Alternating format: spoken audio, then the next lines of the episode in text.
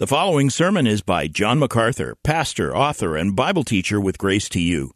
If you've never contacted Grace to You, we want to send you a free booklet by John titled Defeating Discontentment. It gives you seven practical principles that will help you face setbacks and difficult circumstances and experience contentment even when life turns upside down. Request your free booklet titled Defeating Discontentment by writing to defeating at gty.org.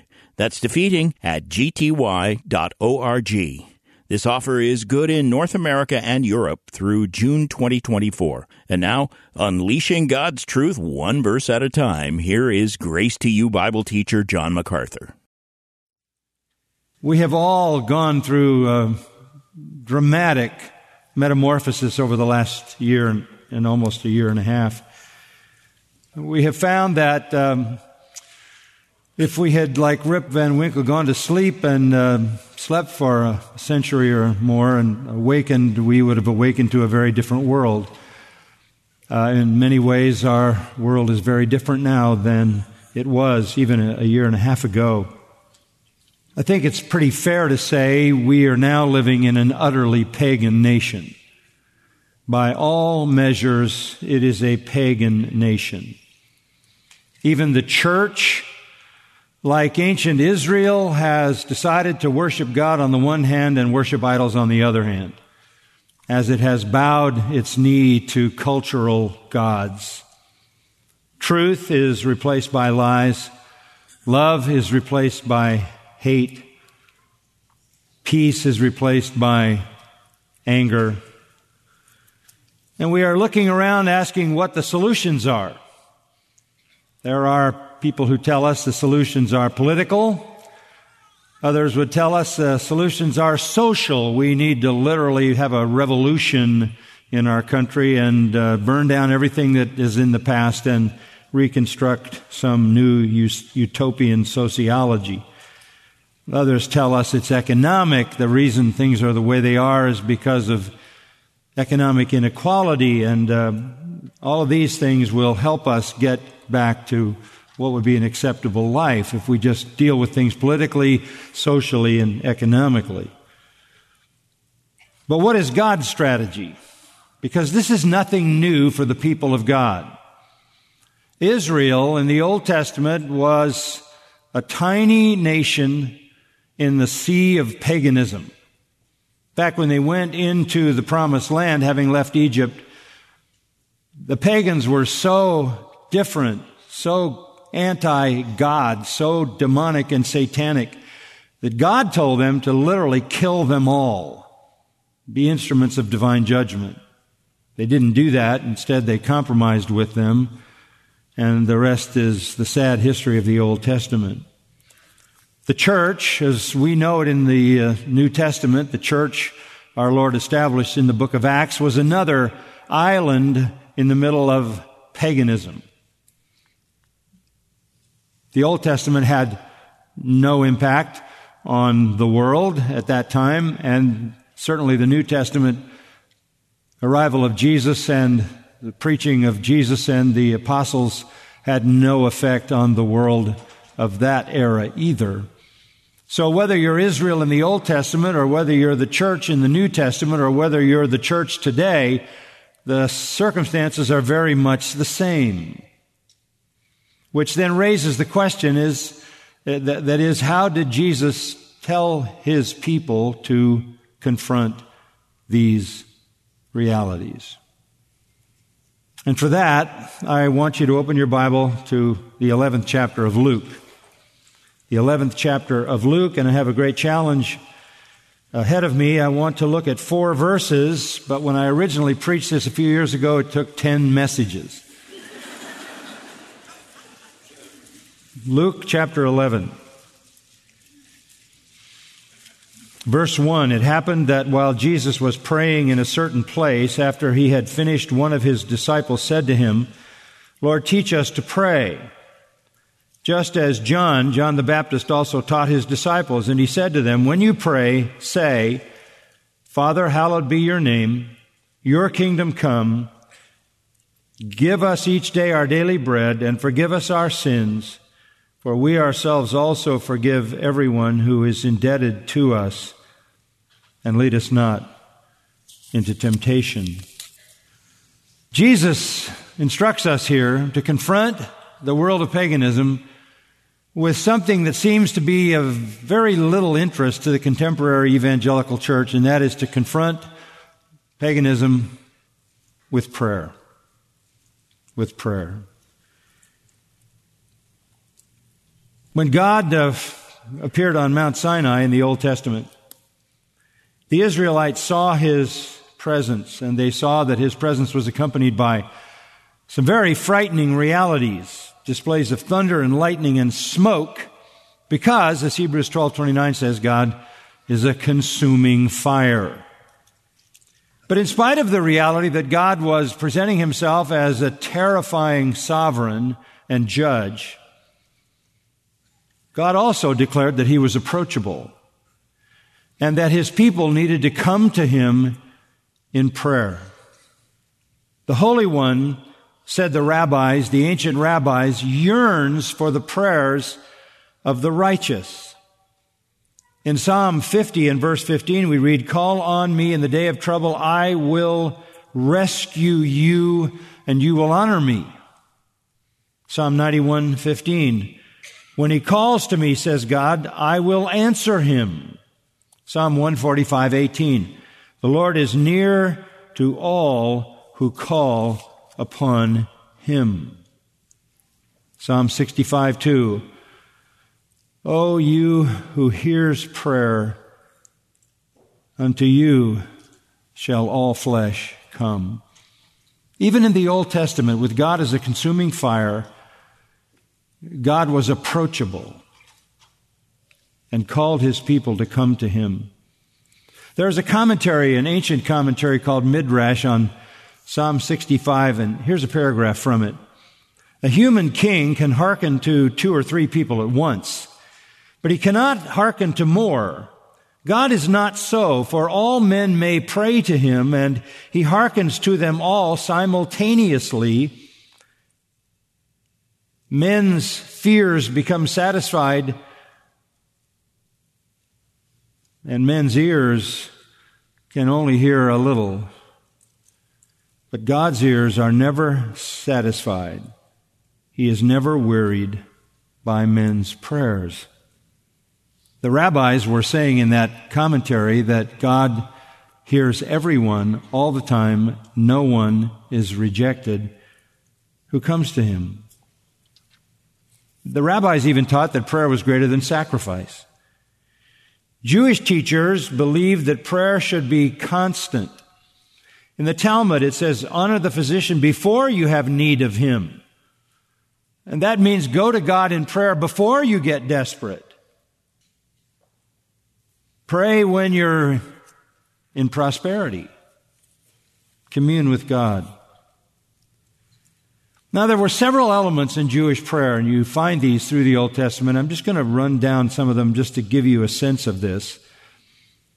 First, uh, there is the element of love and praise. Jewish prayers were filled with expressions of love and praise to God. Psalm 34, I will bless the Lord at all times. His praise shall continually be in my mouth.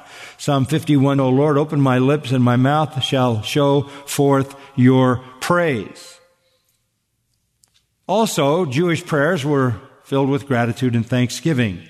Jonah prayed, chapter 2, verse 9, I will sacrifice to you with the voice of thanksgiving. And the rabbis said this, though all prayers will one day be discontinued, prayers of thanksgiving will go on forever. The third thing that was part of Jewish prayers was a recognition of God's holiness. A rabbi named Simon said in his prayer, a man should think the Shekinah glory of God was before him. In other words, you're coming to God recognizing his glory. A fourth element in Jewish prayer was a desire to please and obey God.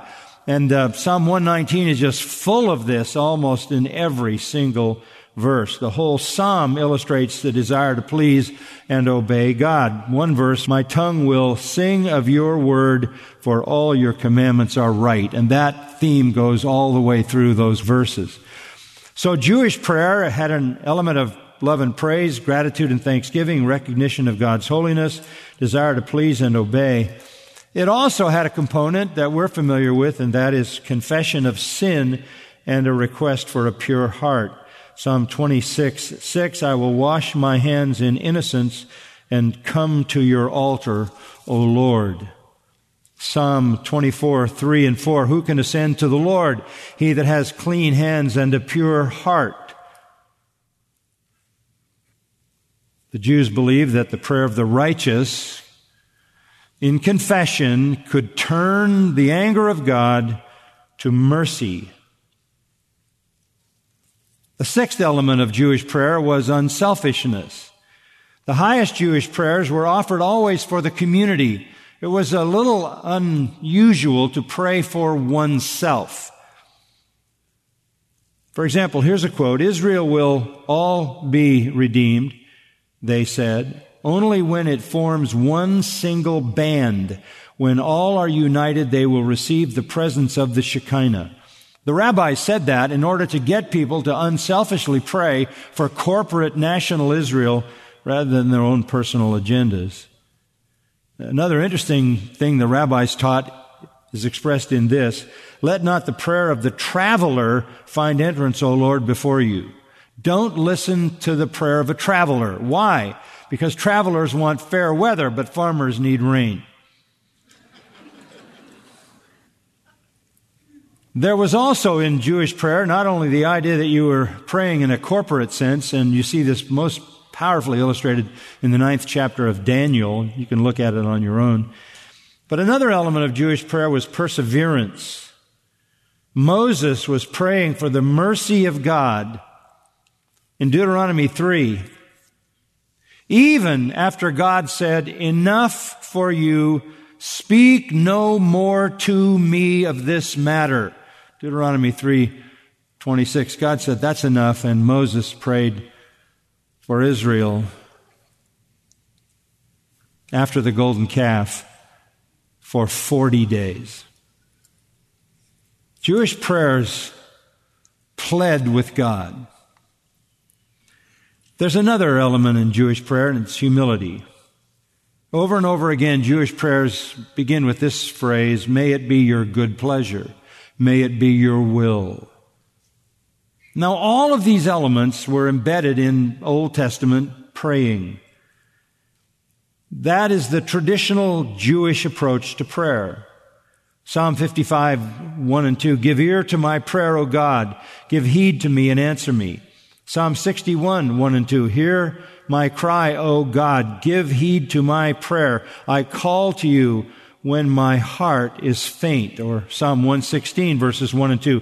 I love the Lord, Yahweh, because he hears my voice and my supplication, because he has inclined his ear to me. Therefore I shall call upon him as long as I live. You get the sense that they believed in prayer, and that prayer had all of those components and all of those elements. Why am I telling you that? Because as the Lord teaches his disciples to pray, he is really restating those same things. It's not as if this is new revelation.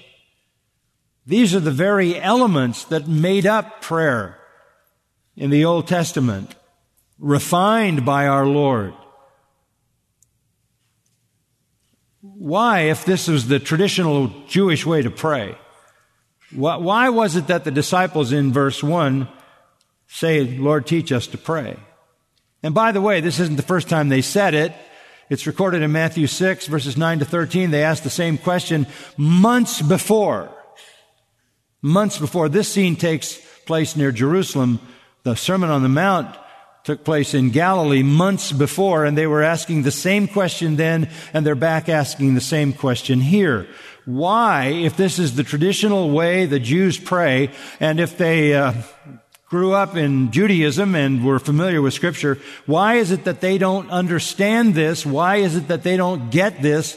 Why do they need to be instructed in prayer after all the generations of the traditional approach to prayer the Old Testament lays out? Well, the answer is pretty simple, really. The answer is true prayer had been replaced by hypocrisy. In Matthew chapter 6, verse 5, Jesus says, When you pray, you're not to be like the hypocrites.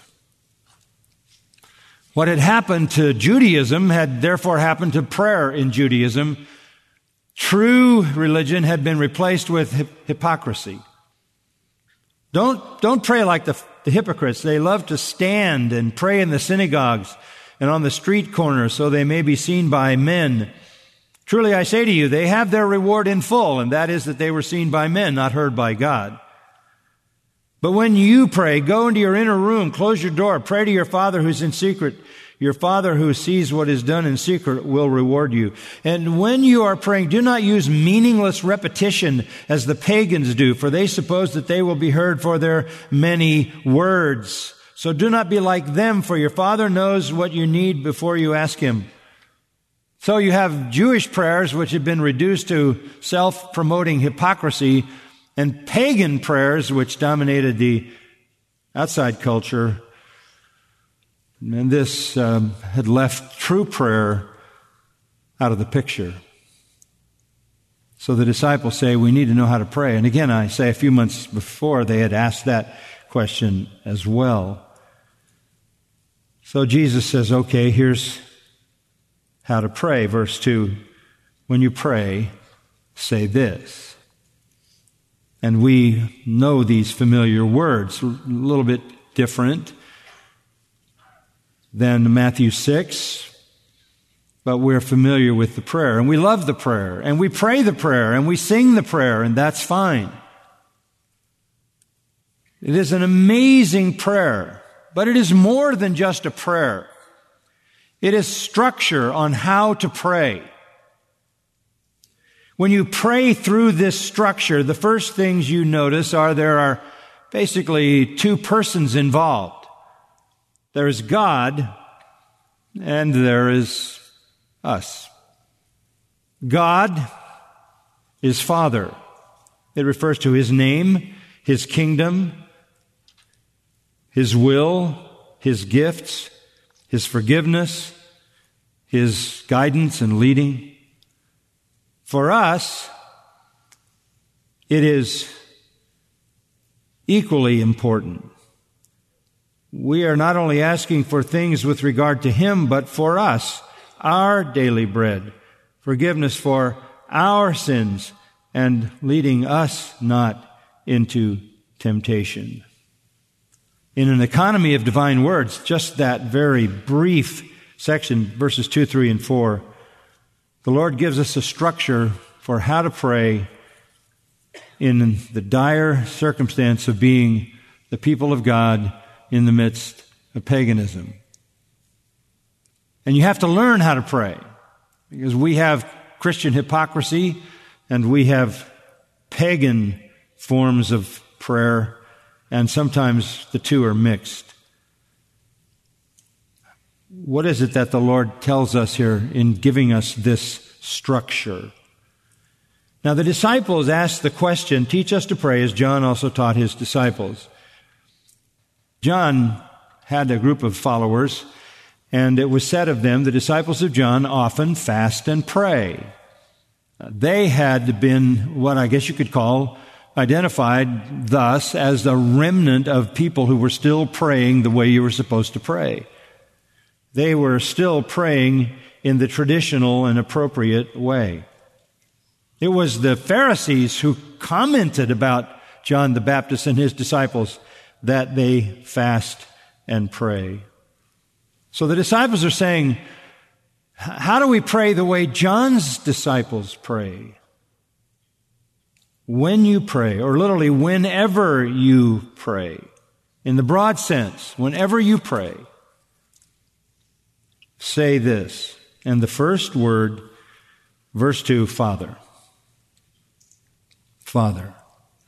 This is absolutely critical. This is the first feature in the structure of prayer. You identify God as Father.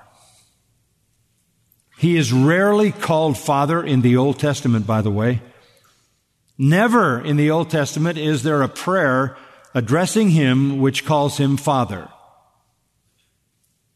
In fact, it was so strange and so unheard of for Jews to call God Father that when Jesus called God Father, John 5:18 says the Jews wanted to kill him because in so doing he was making himself equal with God.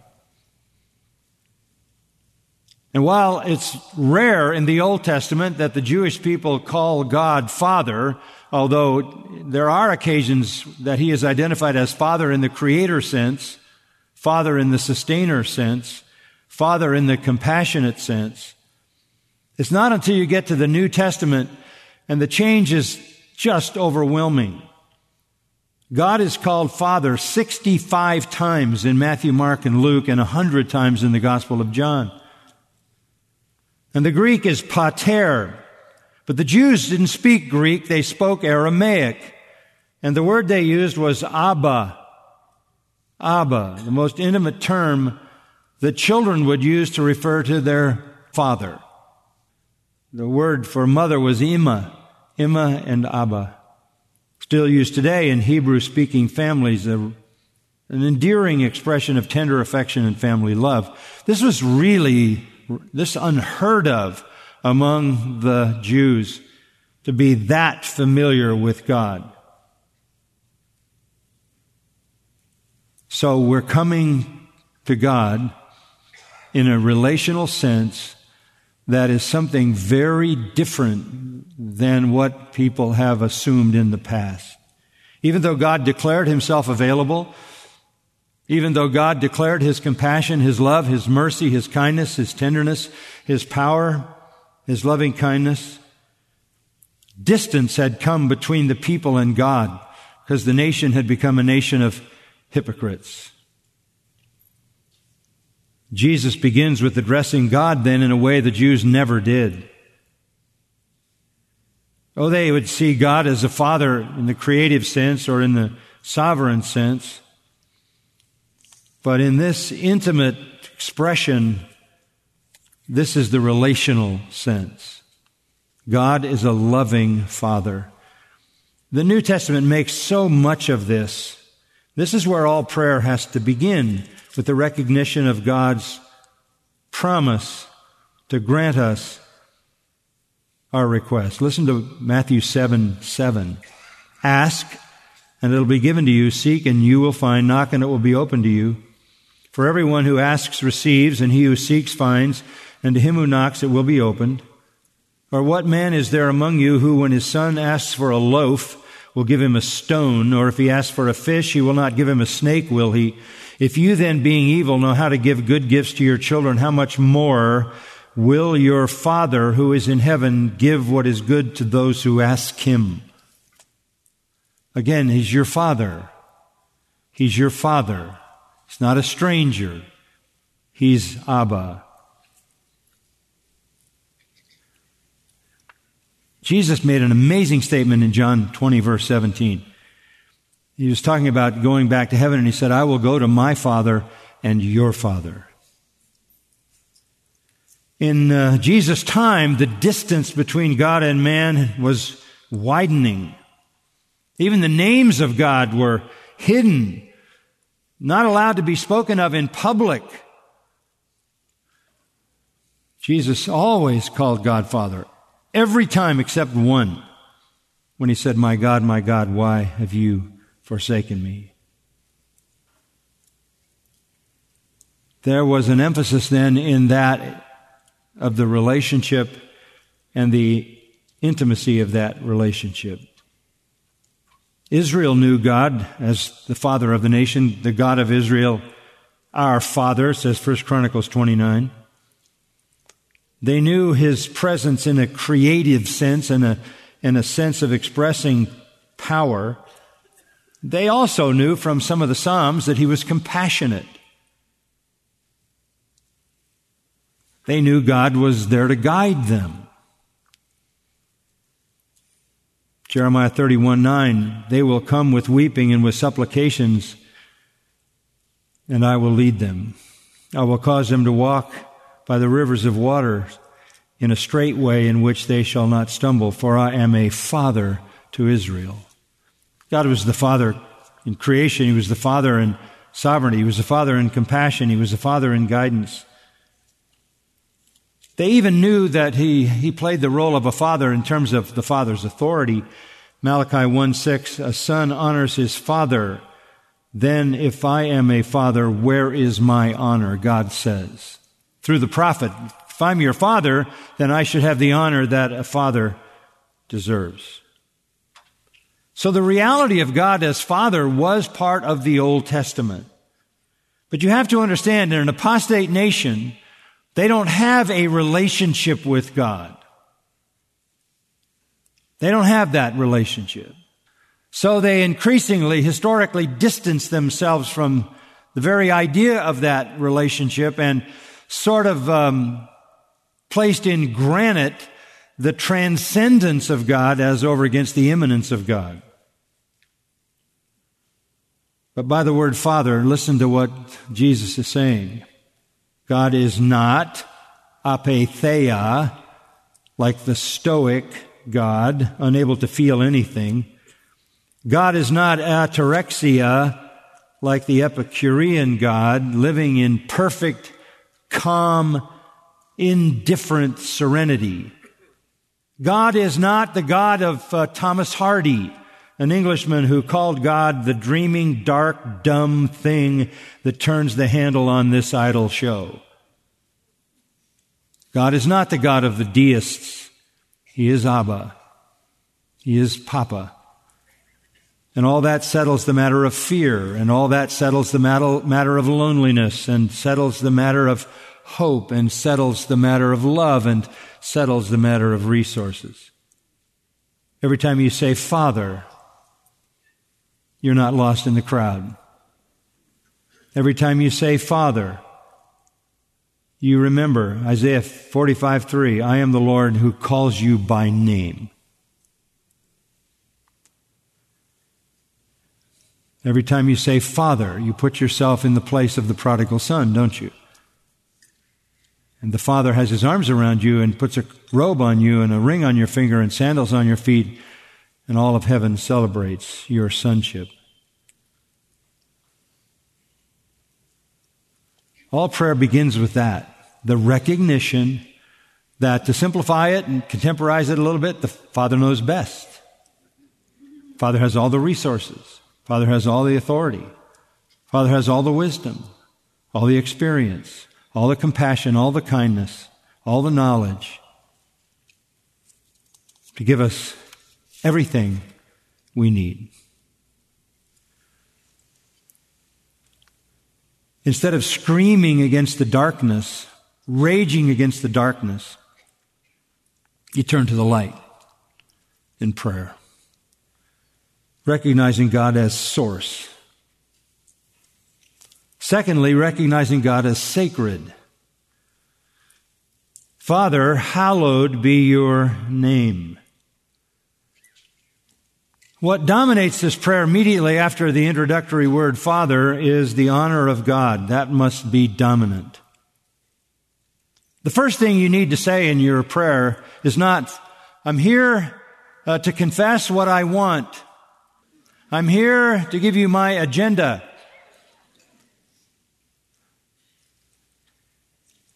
No, I'm here to honor you. The honor of our God is dominant.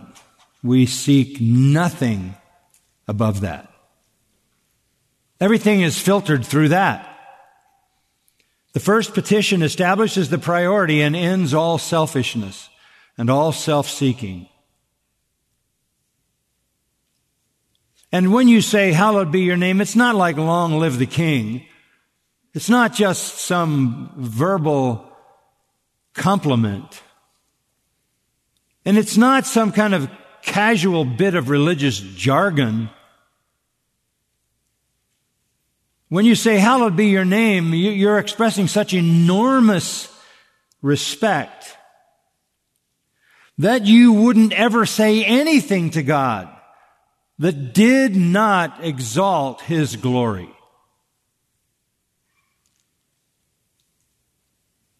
He is the reason for our prayer. His kingdom is, as we will see, the object of our prayer. His name, His glory. That's where all prayer begins. And after all, Romans 11 says all things are by Him and for Him. So as we look at that statement, hallowed be your name, let's just talk about name. What does that mean? In biblical times, the name stood for more than just a title or a designation by which a person was called. Um, 1 Samuel 18:30 speaks regarding David. His name was highly esteemed. The name of a person takes on the character of that person, right? I mean, that's true in your life. When somebody gives you a name, you make judgments about that person based on what you know about the person.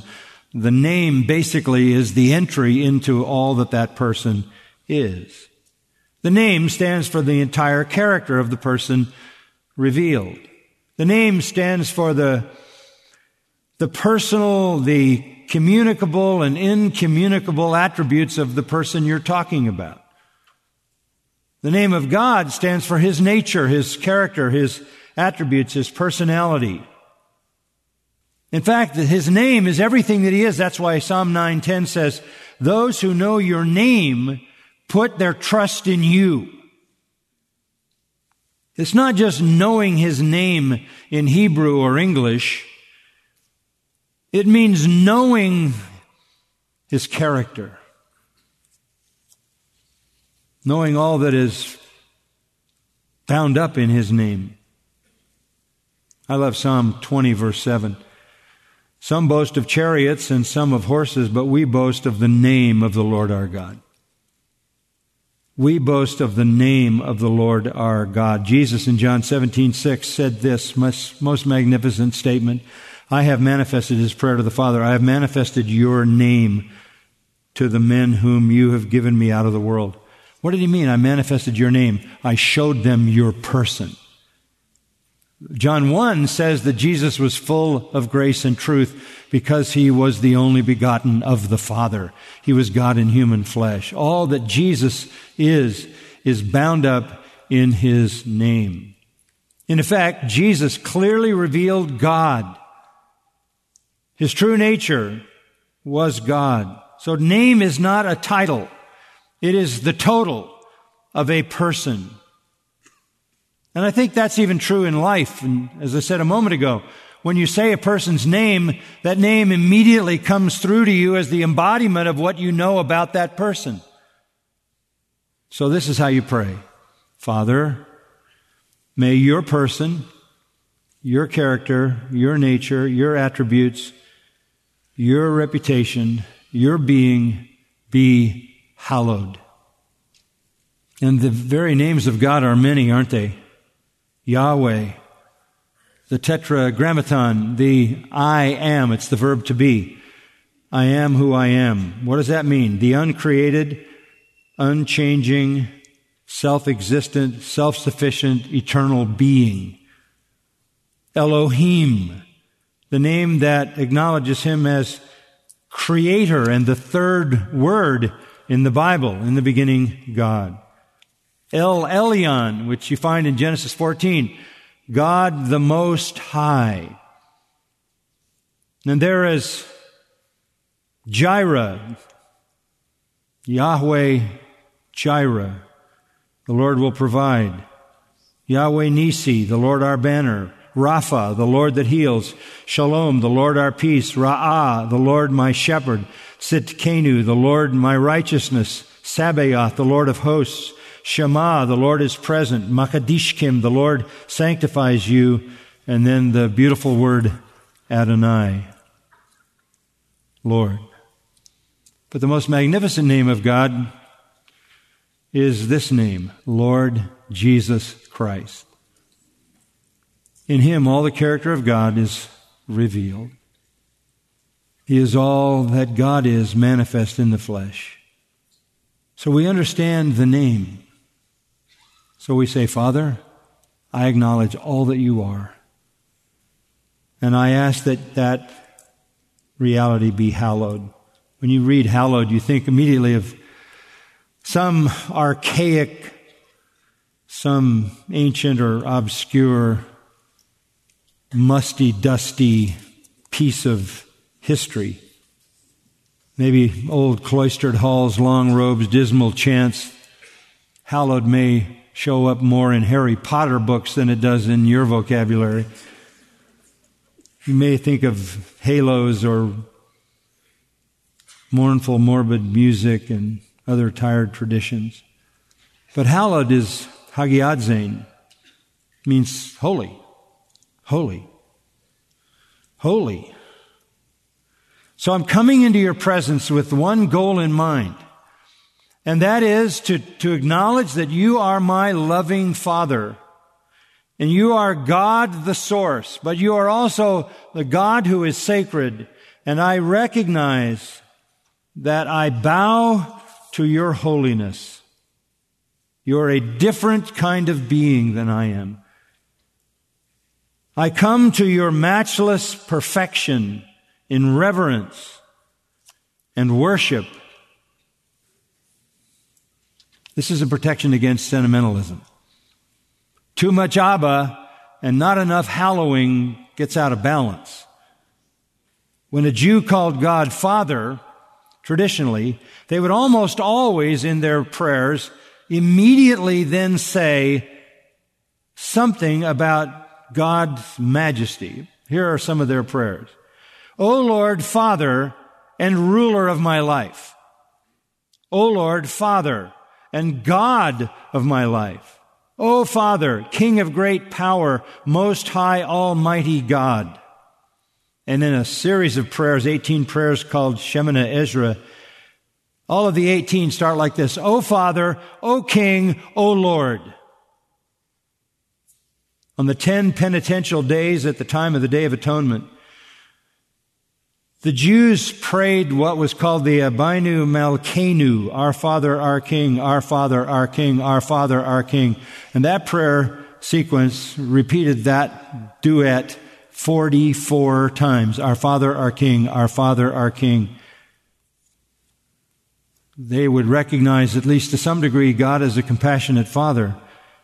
But immediately they would match that with a declaration of his utter and absolute sovereignty.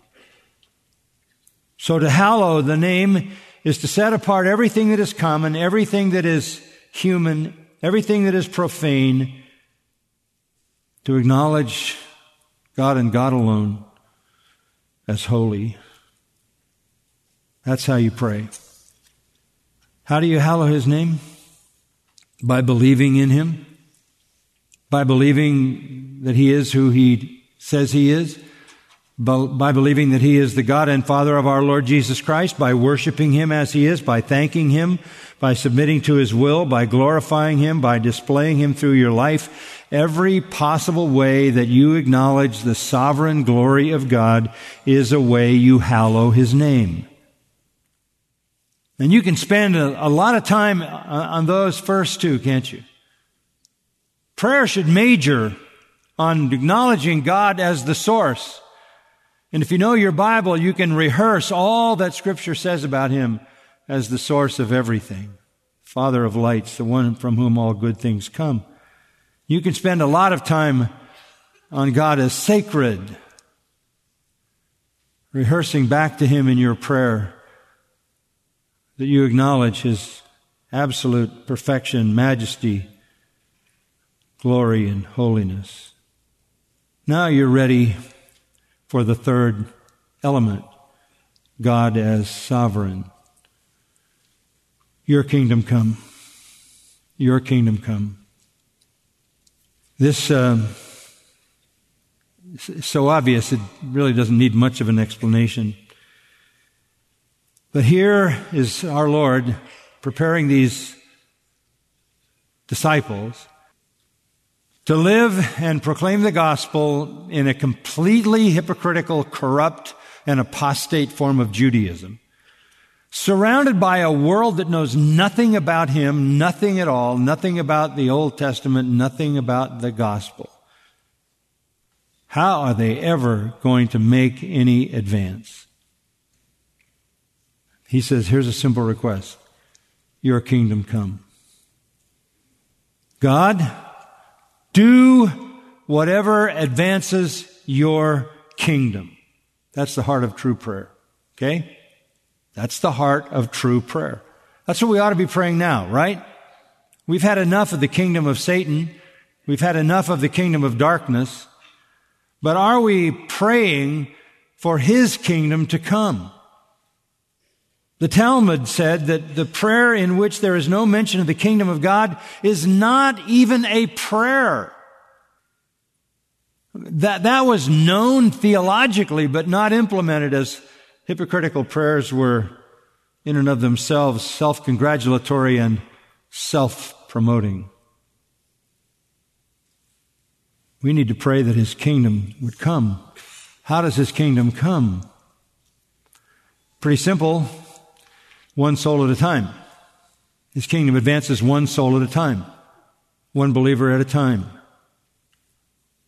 That's what we need to be praying for. All these people who call themselves Christians who are caught up in all this social nonsense and turning people into haters, trying to promote rearranging life in a fallen world by making speeches to each other should silence their mouths and go before God and ask Him to bring His kingdom. You say, will God answer that prayer? Listen, the church is the answer to that prayer. This is His kingdom. And I will tell you this. Over the last year and a half, the Lord has advanced His kingdom. Certainly in this place. While everything else seems to be going the wrong direction, this place is definitely going the right direction.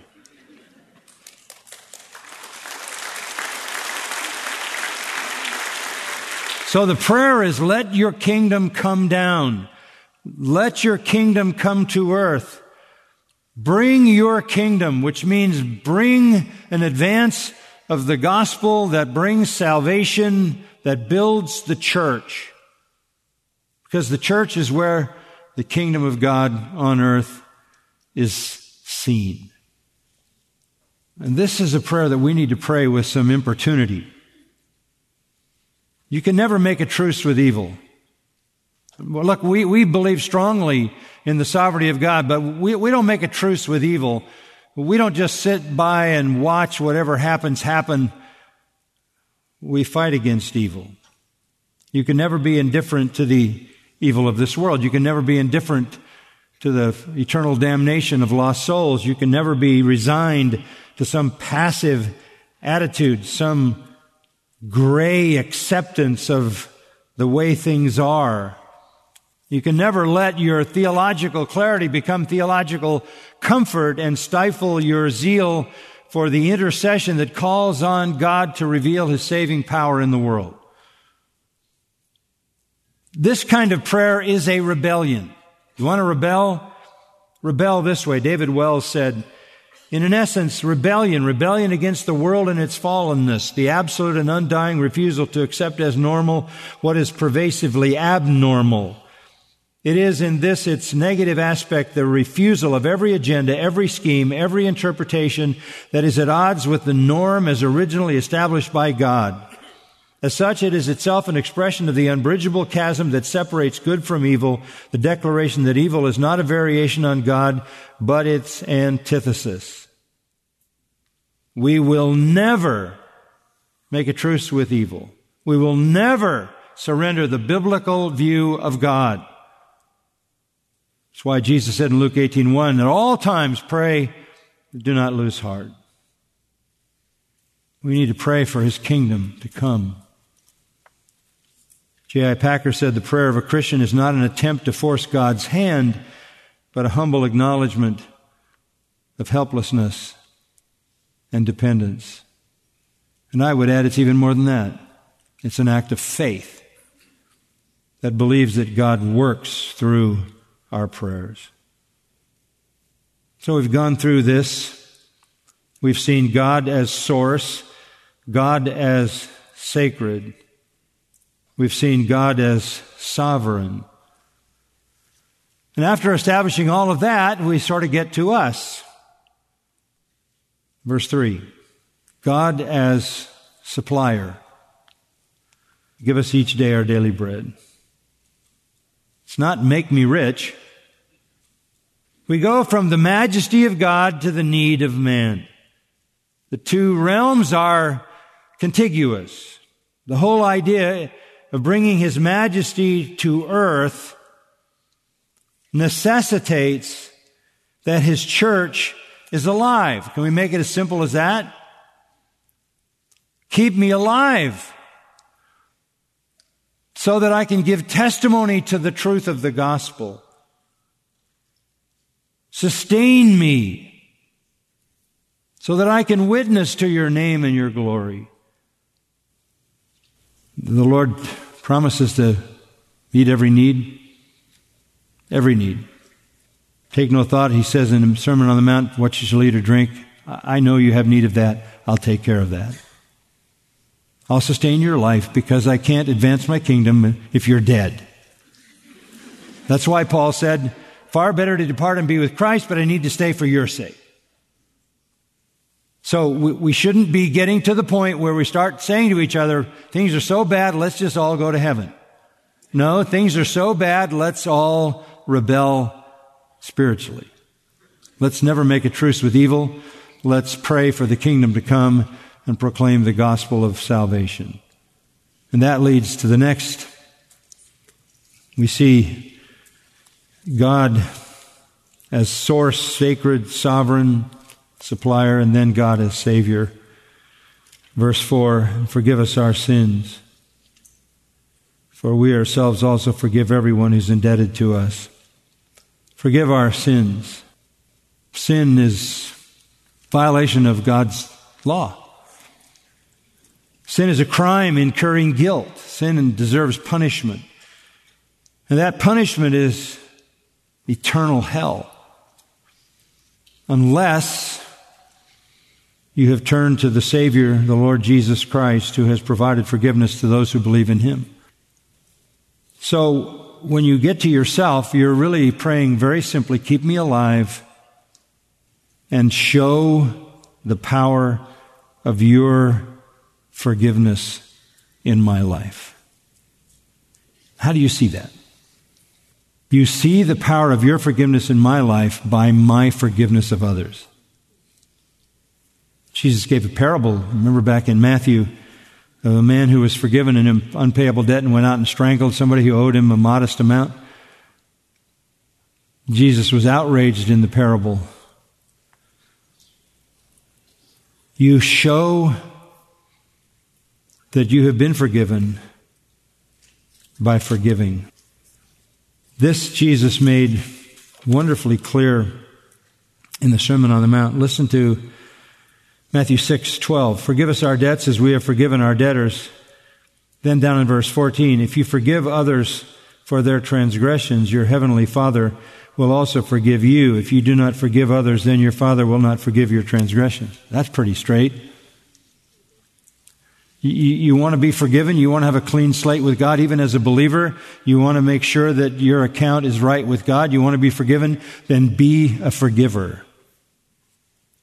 The false religion that's being foisted on our world that wants to provide no forgiveness, nothing but vengeance, violence, revenge, hate,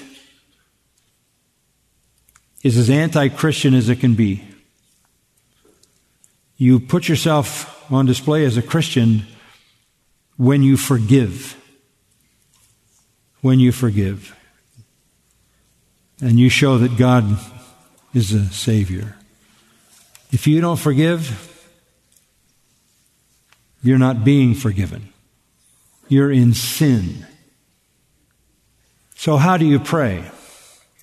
You pray to God as source, you pray to God as sacred, as sovereign, as supplier, as Savior, and one final beautiful note. You pray to God as security. Lead us not into temptation. This affirms what God has already declared. He is holy. He doesn't tempt anyone. Not anyone. Scripture is abundantly clear on that. James 1:13 Let no one say when he's tempted I'm being tempted by God for God cannot be tempted by evil, and he himself doesn't tempt anyone. But each one is tempted when he's carried away and enticed by his own lusts. God doesn't tempt. We say, God, give us bread, and God says, I'm going to give you bread. I make that promise. We say, God, forgive my sins, and God says, I have forgiven you all your sins in Christ. In the large sense, and I will continue to forgive your sins, wash your feet in the John 13 sense, if you forgive others. And God says, believe me, I would never lead you into temptation. So you're praying then that God would be God. Protect us from trials that could turn into temptation would be the idea. And God promises that. There's no temptation taken you, but such as is common to man. God is faithful, who will not allow you to be tempted above that you are able, but will with the temptation make a way of escape. 1 Corinthians 10 13. God will keep you alive. God will keep on forgiving your sins, washing your feet, as it were, as long as you're forgiving everyone else. then He will never, ever put you in a situation where a trial is going to directly lead to a temptation. He will always give a way of escape. So when you pray, pray this way. All I ask for myself is life, forgiveness, and holiness. All the rest I leave to you so that your name will be hallowed and your kingdom will come. Pray this way.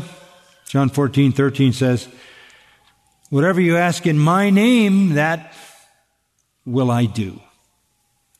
If you ask me anything in my name, I will do it. Do you understand what that means now? Anything consistent with what he's promised, the last three, consistent with who he is, the first requests, and we can wrap it up with the words of James, you have not because you what? That's not. Let's just, let's just agree to start praying for the kingdom to come, right? Let's not be praying for an exit. Uh, let our prayers be this. Father, we acknowledge your absolute sovereignty. We acknowledge you're the source of all that is good. We acknowledge that you are holy. That means you never do anything wrong, never make a mistake. We want your name to be hallowed. We want you to advance your kingdom through the gospel, one soul at a time. We want you to keep us alive so that we can be useful. We want you to fill us with thanksgiving that produces forgiveness for all who ever offend us so that we can put your forgiveness on display. And we want you always to show us the way through a trial so that it doesn't end up as a temptation. That's how you pray. That's how you pray. If you pray that way, you ask anything. He says, I will do it for my name's sake. Father, we thank you again for your word. So many frustrated people some of them professing Christians trying to figure out how to fix the world. The last thing they think about is prayer. Here we are in the midst of paganism, like Israel in the land of Canaan, like the early church in the middle of the Roman Empire. We're this little island in a sea of wretchedness orchestrated by the devil, the same devil that orchestrated all the trouble in the Old Testament and the New Testament. And his eternal minions, the demons, that we're fighting for survival. But our rebellion is not a political one. It is not a sociology strategy. It is not economic. Our battle is fought before your throne in prayer. We proclaim your truth and we pray for your kingdom to come. Exalt yourself, glorify yourself, bring your kingdom. And in your time, bring your king, Jesus, back to establish a kingdom of righteousness and holiness.